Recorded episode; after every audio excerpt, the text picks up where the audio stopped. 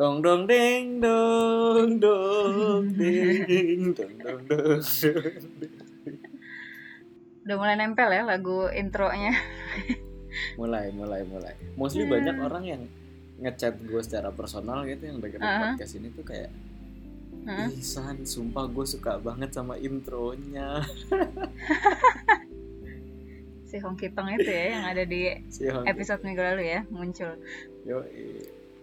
Tapi belum lama ini gue baru banget dengerin lagi. Jadi jadi sebenarnya mm-hmm. itu kan gue yang buat. Tapi versi gue itu busuk, mm.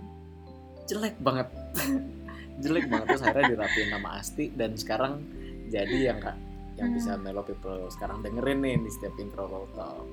Gue bersyukur okay. sih kalau enggak mungkin kalian selama dua belas eh sekarang episode keberapa ya? tiga belas Mm-mm. tiga belas apa dua belas ya? tiga belas Oh tiga belas oh. Yang ketiga mm-mm. Yang ketiga belas ini mungkin kalian masih deng- akan dengerin yang buatan gue yang busuk itu. Tapi okay. lebih baik kalian tidak mendengarkan ya fellow people. Jangan gitu. Namanya juga karya orisinil. Ya ya ya ya ya. Mungkin kalau udah seratus episode nanti mungkin baru akan saya keluarin gitu ya. Akan gue keluarin nih dengerin biar kalian nilai sendiri. I've discovered. Oke, okay.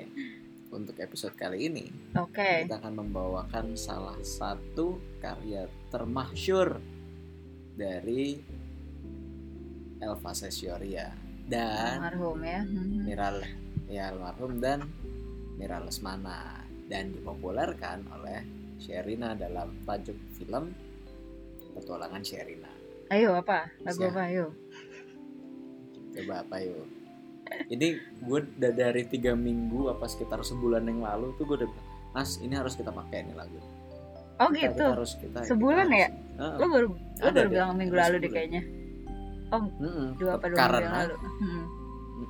Ya seminggu atau dua minggu yang lalu karena hmm. uh, belum ada momen yang tepat. Maksudnya kan gue kadang memikirkan gitu setiap sebelum uh, top tiga melawlis harus ada yang selipin nih yang relate kalau bisa temanya jangan terlalu uh, bersanding gitu terlalu sama mm. jadi kan bosen gitu ya mm. tapi gue mikirin kayak nanti nanti kita keluarin kira-kira apa judulnya Melo People ya pasti udah pada tahu sih lagu tajuk utamanya Petualangan Sherina ya betapa eh bukan semuanya semuanya kayak ini ya kayak lagu lagu utamanya lagu, ya padahal iya ya karena gue bingung mana yang mana yang nggak bagus nggak tahu semuanya bagus.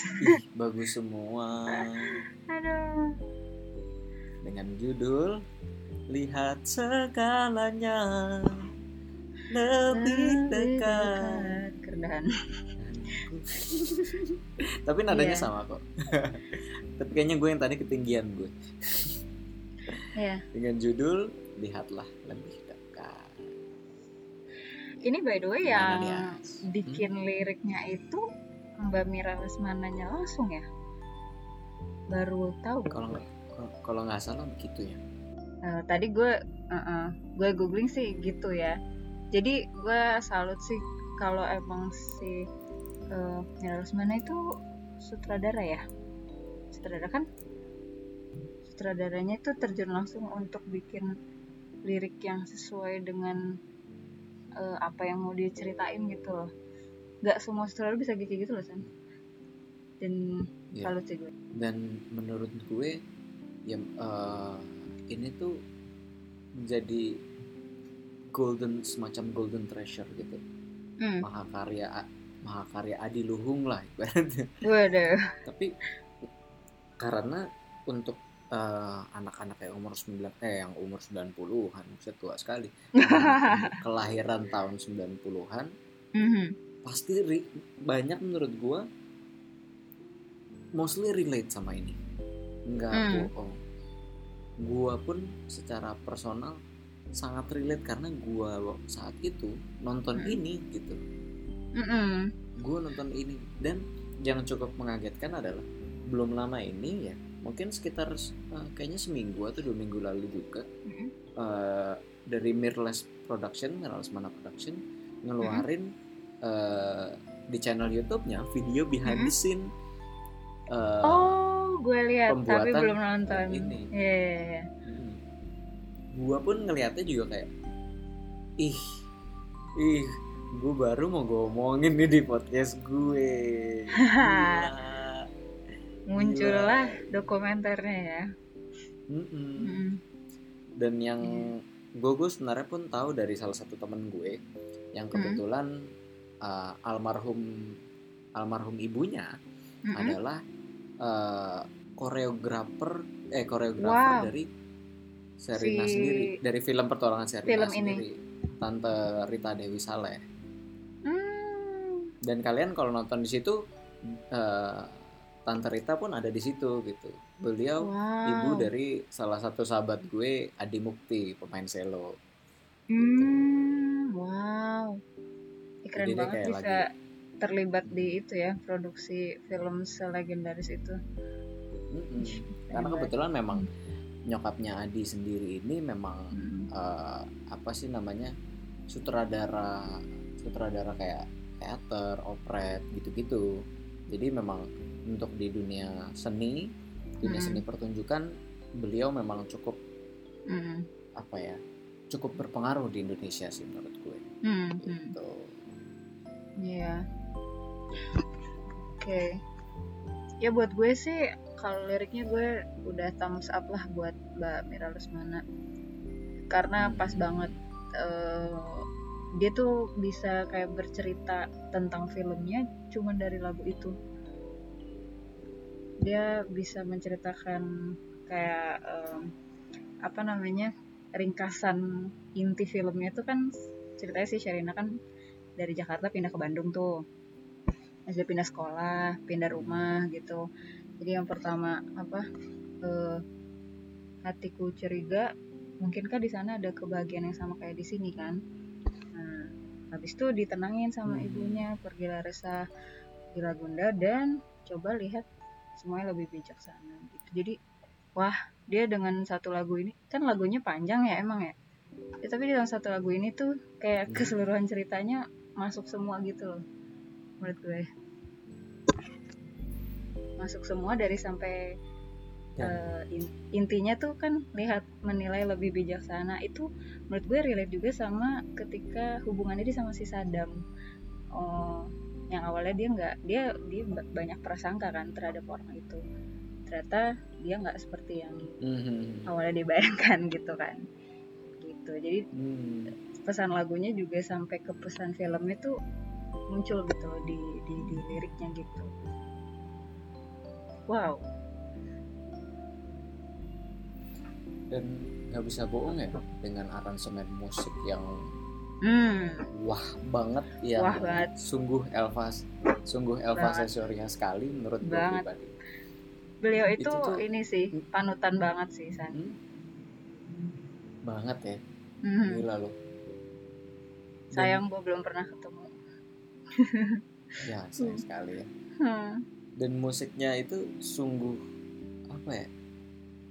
Musical sekali, gue bingung sih justru jujur yeah. uh, nge-describe ini. Maksudnya kayak, hmm. kayak film drama musikal yang story-nya tuh hmm. jalan terus dan yeah. dan nggak ada pattern yeah, yang berulang. Uh, uh, uh. Dari musik karya yang ini ya. Dan yeah, itu yeah. tuh bener-bener lo kayak berada di dalam suatu cerita gitu. Tapi mm-hmm. dikemasnya lewat musik. Jadi yeah. lo kayak adventure, lo jalan uh. dari yang musiknya minor gitu kan. Yeah. Nah, nah, nah, nah. Terus tiba-tiba dari tengahnya naik lagi di mm. apa sih namanya, di bagian tengahnya mm. sebelum menuju ke uh, main of issue-nya gitu. Mm. Yang pas lihat segalanya. Wah, itu langsung aransemennya naik lagi kan dia. Megah set. Ya, ya benar-benar. Megah banget. Itu indah banget sih jujur. Hmm. Parah. Makanya tadi gue bilang kayak kayak storytelling. Jadi kayak kita hmm. ngikutin cerita filmnya lewat si lagu itu doang gitu. Gitu. Jadi wah, itu udah ini sih complete package ya kalau gue boleh bilang. Dari aransemen, musik, dan liriknya udah uh, udah di itu udah pas banget untuk si filmnya. Ada. Dan seperti biasa, menurut gue dari hmm. lirik yang seperti ini bisa kita hmm. describe dengan sudut pandang yang berbeda nih. Hmm. Kalau dari lu, lirik yang seperti ini menurut lu sudut pandang apa sih yang bisa lu describe selain hmm. selain sudut pandang dari si film Sherinanya itu sendiri. Misalkan dari lu, lu dengerin hmm. ini, hmm. hal apa yang mungkin relate sama lu? Sudut pandang apa yang lu dapat ketika lu mendengarkan lagu ini? Ya, menurut gue sih, kalau dari gue ini nggak jauh beda dengan uh, apa sudut pandangnya si pembuat film terhadap si Sherinanya di film itu gitu hmm. ya. Si Sherina itu kan uh, ceritanya dia dia takut menghadapi hidup baru nih di, di Bandung, dia pindah kota. Ya bukan bukan literally takut ya, dia kan anaknya pemberani. Cuman maksudnya dia tuh berprasangka buruk, curigaan terhadap uh, tempat yang baru, kondisi yang baru mungkin gitu ya. Dan buat gue itu juga relate. Buat gue juga kayak gitu ya, apa lagu ini tuh membuat kita belajar memaknai hal yang terjadi di dalam hidup, baik itu yang direncanakan maupun yang enggak. Jadi ada kalanya kita berprasangka buruk yes. terhadap. Jadi kan misalnya kalau misalnya lu pindah ke Bandung, gue contohnya gue juga pindah ke Bandung karena nikah hmm. gitu. Itu kayak nggak pernah oh, gue iya, rencanain juga, dalam ya. dalam apa ya kayak dalam sepuluh tahun ke belakang gitu gue akan tinggal di Bandung. Itu kan gue nggak tahu gitu kan. Unexpected ya. Iya benar-benar. Terus ya ada kalanya gue berprasangka buruk terhadap ya kalau gue di situ ntar gimana ya, gue nggak punya teman, gue nggak punya aneh murid gitu, gak punya job misal hmm. gitu. Cuman Wadaw. ya padahal belum belum tentu kayak gitu juga kenyataannya kan. Dan lo akan mengerti kalau lo bisa hmm. melihat uh, apa ya makna dari apa yang terjadi. Mungkin lihat segala lebih dekat, it means melihat eh, hikmah di balik sesuatu gitu. Cie, ini banget gak gue? Benar, so bijak kayak kayak gitu sih. Yang gak jauh beda lah dengan inti filmnya, menurut gue. Dari lo? Hmm. Kalau dari gue, gue jadi inget. Ini sebenarnya kalau dengerin podcast dari episode belakangan mungkin udah ada melo people yang mungkin cukup paham gitu ya. Beberapa storyline gue yang gue ceritain gitu karena uh, balik lagi ya memang relate gitu. Seperti juga seperti seperti Sherina sendiri juga, tapi kalau gue melihatnya ketika gue ingin memulai sesuatu yang baru, ketika mm. gue uh, keluar dari lingkungan gue, ketika mm-hmm. gue keluar dari comfort zone yang mungkin orang-orang awam melihat hal itu. Yeah. Jadi mereka melihat memberi memberi prasangka ke gue kalau hati-hati di sana tuh uh, kayak gini, apa lo bisa hidup di sana, apa kalau bisa gimana gimana gitu. Ya, dan gue sendiri pun hmm. juga jadi ragu gitu. Tapi ternyata hmm. pas gue jalanin ternyata ternyata ketika kita sudah ada di situ gitu, kita baru akan hmm. ngerti gitu.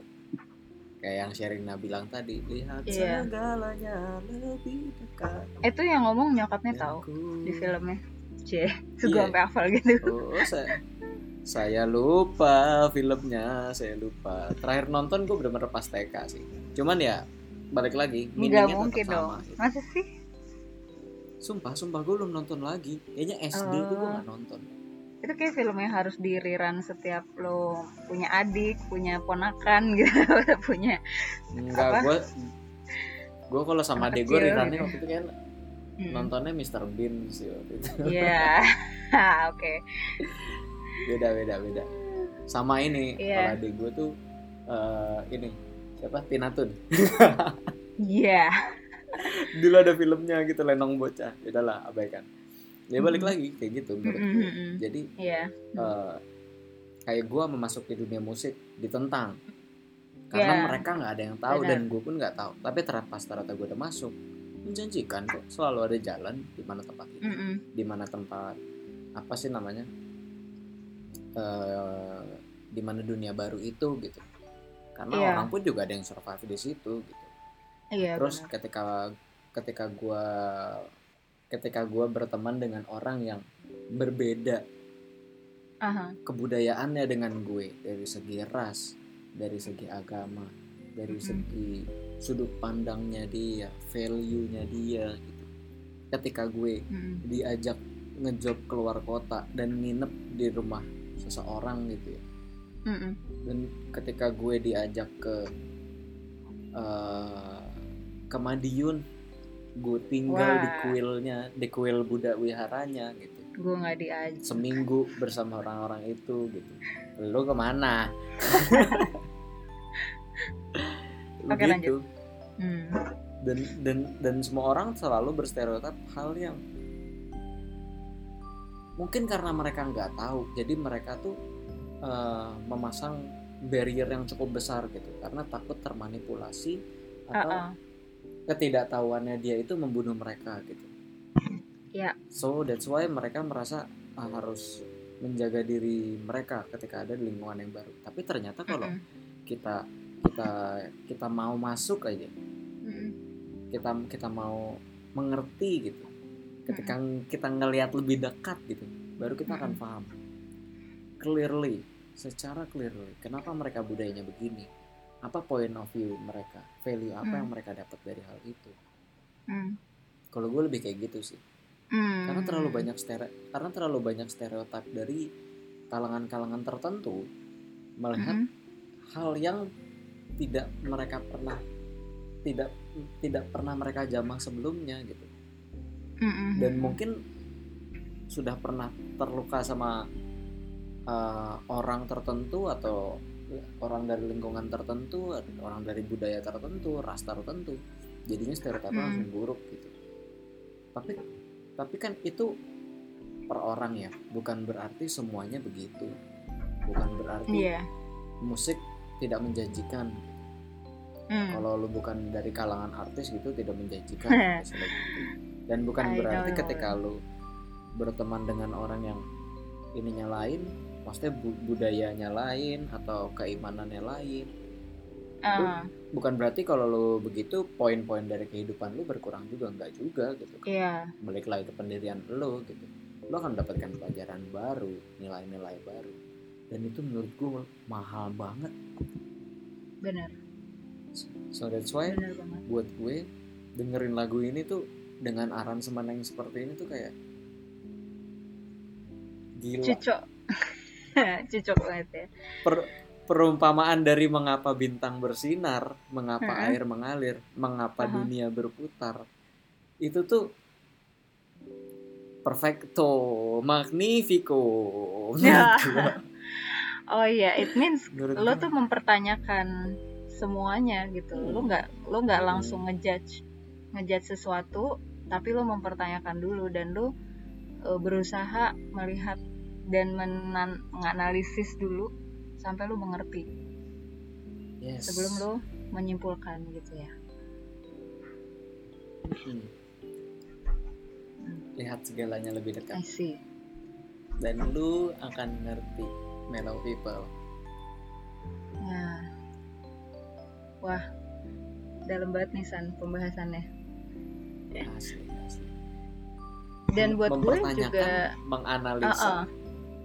lebih baik daripada Uh, menahan diri untuk berpikir kritis. Iya. Yeah. Adalah ngapain? Menurut gue itu value dari sebuah kehidupan tuh itu sih, mempertanyakan dan uh, apa sih mm. namanya? Dan kita melihat langsung. Mm. Dan kita dan kita terjun langsung gitu. Iya. Yeah. Itu point of view ter wow. Wow. Iya. Yeah. Oke, lanjut. Sorry, sorry. Oke. Okay. Dan uh, gue mau nambahin dikit sih, yang namanya prasangka hmm. itu tuh emang sebenarnya kan uh, ini ya, personal dan subjektif gitu. Dan prasangka itu hmm. awalnya itu sebenarnya adalah hal yang me- melindungi kita dari, misalnya kita di zaman dulu nih, ya prasangka itu melindungi kita dan itu membuat kita bertahan hidup. Misalnya kita di hutan lihat singa gitu kan, ah singa tuh kayaknya makan kita deh, ya udah kita lari gitu loh. Tapi hmm. uh-uh, jadi maksudnya makin kesini uh, ya sebenarnya itu adalah hal natural gitu loh. Cuman uh, ya makin kesini seiring lo ber- bertambah dewasa juga, prasangka itulah yang harus uh, menurut gue di apa ya, dikelola gitu ya. Karena nggak mm-hmm. ya karena dia kadang-kadang jadi jadi di, tergeneralisir gitu, hal yang sebenarnya nggak membahayakan tapi kita tuh punya prasangka itu. Dan dengan kita punya prasangka itu justru lu create bencana gitu dengan lu punya bencana eh, dengan lu punya prasangka yes. itu gitu loh, padahal yang tadinya nggak ada hmm. gitu, atau mungkin nggak nggak ada nggak ada sama sekali. Misalnya lu ah dia kan uh, uh, orangnya dia nggak suka sama gua deh kayaknya gitu, lu berprasangka buruk padahal dia biasa aja ke yeah. lu gitu gitu yes. Misalnya mm-hmm. ah orang kayak si Sadam mah kayaknya nggak akan ini deh sama gue gitu, jadi gue cuekin aja deh dia gitu. Ternyata nggak nggak kayak gitu kan, ketika lo berusaha mendekati dia dengan cara yang biasa aja gitu. Mm-hmm. Jadi sebenarnya prasangka itu kayak lo yang buat sendiri, atau output mm-hmm. dari output dari apa yang lo pikirkan itu adalah apa hal yang lo bikin sendiri di dalam pikiran lo gitu. Meskipun itu sangat natural gue tahu gitu, cuman itulah itulah makanya kita harus yang tadi lo bilang bertanya apa menganalisis gitu ya sebelum menyimpulkan dengan prasangka kita. Aduh. Ini ya benar-benar kayak apa namanya dapat pelajaran dikit dari buku Sapiens. Ya. Yeah. Anyway, gue ada mellow fact. Bling bling bling bling bling. Ya, ini gue dapet dari salah seorang senior gue di, gue lupa S M A apa kuliah ya. Jadi mm-hmm. kekhawatiran atau kecemasan atau prasangka buruk kita mm-hmm. uh, terhadap suatu hal, ini udah pasti buruk ya. Maksudnya kita memikirkan suatu hal buruk yang akan terjadi, itu sebenarnya cuma akan menguras energi lo yang seharusnya bisa dipakai untuk menghadapi sesuatu itu, sesuatu yang yang sedang lo alami itu gitu. Misalnya ya Sherina lah pindah ke Bandung, kalau dia terlalu khawatir, terlalu cemas terhadap aduh gue punya teman gak ya ntar di situ, aduh teman-teman gue mm, mau temenan sama gue nggak ya gitu, itu sebenarnya hanya akan yeah, yeah. membuat itu akan menguras energinya dia sendiri. Yang sebenarnya energi yang misalnya tadinya dia punya energi seratus persen untuk mingling dengan teman-teman baru, karena dia cuma apa hmm. jadi berkurang jadi delapan puluh persen misalnya gitu. Dan ketika ya ketika energi lo berkurang, akhirnya lo beneran percaya kalau lo tuh nggak bisa gitu. Ah iya iya. Gitu. Jadi tuh kayak kayak ini kayak lu mengamini diri lu sendiri gitu ya sih, ya gue gak akan bisa, gue gak akan bisa, gak bisa gitu. Berawal dari sebuah insecure ya?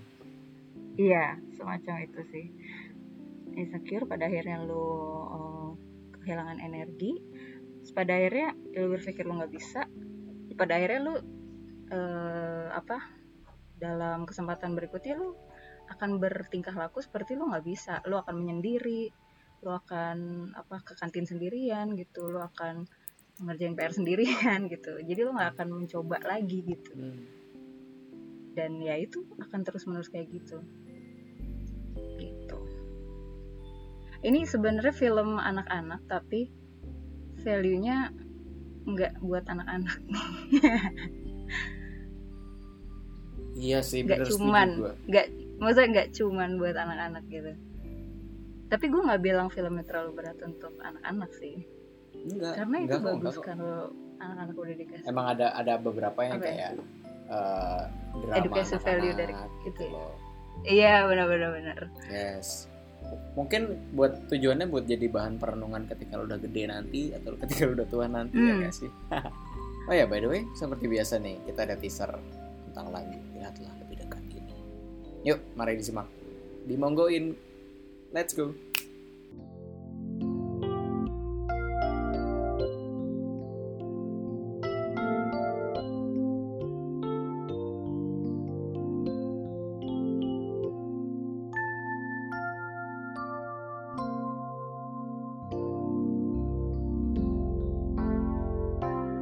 Gimana? Lagunya aransemen pasti. Eh itu gue cuman copy aransemennya abang loh. Tapi adalah sentuhan-sentuhan pasti hmm. yang membuat itu jadi kayak pasti banget nih.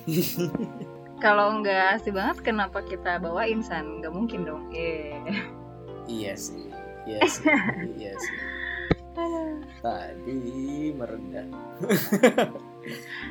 Anyway, karena lagunya panjang banget jadi kita potong ya. hmm. Hmm. Biar ya lebih hmm. untuk Instagram hmm. T V biar lebih biar lebih minimalis lah. Sip. Gimana nih As menurut lo? Okay. Kesimpulan dari lagu ini gimana? Iya. Uh, sebenarnya kan cukup simpel ya. Intinya tuh lo harus melihat semua yang lebih dekat. Maksudnya apa? Kalau buat gue, ya lu melihat ada hikmah di terhadap sesuatu yang terjadi maupun eh baik itu direncanakan maupun enggak. E, dan ketika ada yang terjadi itu ya gue setuju sama Sandi juga gue eh kita tuh harus mempertanyakan dulu gitu. Seperti di lagunya itu kan, hmm. mengapa mengapa mengapa mengapa semua ini terjadi. Ya begitu. Oke, okay. Dan uh, satu hal penting juga buat uh, yang yang gue juga dapat dari filmnya yang nggak sebenarnya nggak eksplisit tadi di lagu ini, cuman menurut gue adalah uh, sembilan puluh persen atau ya delapan puluh persen lah, delapan puluh persen karena gue anaknya pesimis. delapan puluh persen dari ketakutan lo biasanya nggak kejadian, kekhawatiran sih. Amin ya, amin ya. Amin, amin. Sebenarnya ini juga premis hmm. yang agak ini ya, agak kontroversi karena lo tau gue orangnya kayak gimana. Cuman, ya tidak, dari pengalaman. Tidak. Oh enggak. Ya dari pengalaman gue dulu. Ya, tahu, tahu, tahu. Lanjut, lanjut.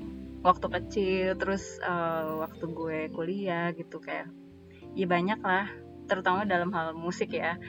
Uh, pas lo pertama kali uh, ikut lomba, pas lo pertama kali ikut konser misalnya, lo pasti khawatir gitu loh, ini ntar gue doing well apa enggak ya gitu. Tapi most of it ya gue gue did well sih gitu. hmm. Jadi gue mencoba itulah, mencoba tadi gue nggak mencoba gue mencoba nggak terlalu khawatir dan menghilangkan si dua puluh persen itu agar energi gue tetap seratus persen. Asik asik. Jadi gitu. Positive vibes ya. Harus dipenuhi positive vibes. Eh gitu lah. Nah lo nih. Kalau gue uh, ada kalanya mungkin orang ragu. Wajar. Uh-huh. Dan ada kalanya orang itu uh, apa sih namanya, sedih, resah, ya berprasangka buruk ya karena memang uh-huh. sifat naturalnya kita demikian. uh-huh. Dan menurut gue seperti yang buku, seperti buku yang pernah gue baca juga, dari prasangka uh-huh. itu memang uh, membuat bukan membuat uh, revolusi kognitif kita tuh bekerja. Oh, dari deal. Prasangka uh-huh. itu memang memang benar dari uh, di situ jadi apa namanya, sapiens itu, manusia itu bisa jadi hmm. berkomunikasi itu dari situ juga gitu, dari prasangka, hmm. dari dari gosip pada tahun itu gitu ya. hmm. Itu semua berkembangnya dari situ, jadi evolusinya demikian. Itu hal yang natural, memang natural dari kita tuh begitu. Mm-mm. Tapi kalau poin-poin yeah. yang mau gue kasih adalah boleh berprasangka, mm-hmm. boleh ragu, uh-huh. boleh sedih, boleh resah, tapi kita, uh-huh. kita sendiri pun juga harus berpikir clearly, berpikir uh, uh. kritis, mempertanyakan ini semua dan melihat uh-huh. sendiri langsung dan uh, dan terjun langsung ke situ, lihat langsung. Kalau dari mm. kalau dari episode yang mm. kemarin pernah gue omongin, mm. ketika lu tidak mengenal orang, nggak akan ada rasa empati di situ, dan nggak ada oh, rasa empati. Yeah. Ketika lu nggak ada rasa empati, lu nggak akan paham mereka itu siapa, mereka itu gimana. Begitu juga dengan jalan karir, kayak yang mm. tadi gue bilang, kayak mau di musik gitu. Yep. Tahu sama sekali kan, taunya stereotipnya nggak bakal bisa kaya, mm. dan mm. stereotipnya juga uh, ya udah end up begitu-begitu aja. Gitu. Mm-hmm. Tapi ternyata kalau kita lihat terjun di situ dan kita lihat lebih dekat, kita kenal dengan lingkungannya, kita kenal dengan mm-hmm. apa itu musik, dari situ aja deh. Mm-hmm. Baru situ kita akan paham kok. Ternyata semua prasangka itu seperti yang Asti bilang tadi, yeah. delapan puluh persen nggak akan terjadi. Amin. Tapi memang harus balik lagi dari uh, niat yang tulus ya. Kita di sini mm. mau ngapain, kita mau gimana. Mm-mm. Sesuatu yeah. hal yang dimulai dari cara yang baik, end up-nya akan baik kok. Tapi mm. kalau suatu hal dijalani dengan hal yang buruk ataupun niatan buruk, amit-amit dan kita juga nggak ada yang yeah. tahu ya, kita akan berjalan terus dengan baik apa enggak. Karena hmm. mungkin ya semua harus diawali dengan niat sih, niat, usaha dan berpikir dengan akal sehat kita. Gitu. Aih, dalam. Itu untuk episode kita kali ini, Melo People. Kali aja yeah. nih, abis dengerin podcast ini, kali aja langsung kayak, ih, gue langsung mau nonton nih uh, Petualangan Sherina. Oh. Mungkin yang udah pada lupa. Kayaknya lu harus gitu, nonton filmnya. Iya, gue gue gue harus nonton. Kalau ini adalah lagu duet. Terus gue nggak terima gitu kalau lu nggak tahu ini lagu duet. Iya apa, ya ya. Dulu tuh yang gue inget tuh waktu gue kecil, gue tuh kayak gengsi hmm. gitu. Ah, Sherina, film cewek. Dulu gue gitu. Iya. yeah. Dulu gue gitu, dulu gue gitu kayak yeah. ah nggak laki, nggak laki, harus yang laki-laki. Gue gue dulu kayak gitu. Apa sih masih karena, T K, masih S D iya gitu. Sih. Karena mungkin di sini lakinya ini ya lemah gitu ya, sakit gitu ya. Se- gue aja nggak inget loh filmnya, ya ampun yeah. itu sudah lama sekali. Ya udah oke, okay. nggak relate gue ngomong barusan. akan, akan jadi okay. P R R Sandi untuk film ini ya, Melo People, tolong hmm. diingatkan. Dan buat admin, hey Mimin, kamu jangan kurang ajar ya Mimin. Ada podcast saya, walaupun Instagram antum yang megang, tetap antum nggak boleh kurang ajar. Oke. Okay. Ya udah, gitu untuk episode kita kali ini, Melo yeah. People. Semoga menginspirasi. Yo, eh ya, jangan lupa untuk follow Instagram kita. Yep, at Low Talk Tunes. Dan YouTube kita, Low Talk Tunes. Hmm, untuk ngikutin perkembangan update-update dan sip. Melihat betapa kampretnya Mimin Low Talk ini. Oh ya, kata Mimin identitasnya tolong jangan disebar-sebarkan, tapi katanya sih Miminnya ganteng, udah gitu aja. Oh gitu, oh, ya, baiklah. Katanya gitu. Tahu lah, ketahuan lah siapa itu miminnya. Iya lah, ketahuan. Oke, okay. Thank you Melo People, sampai ketemu thank di you. Episode selanjutnya. Bye bye. Dah. Hashtag hashtag hashtag Melo all the way. Melo all the way. Melo all the way. Hashtag Melo all the way. Hashtag Melo. Dah.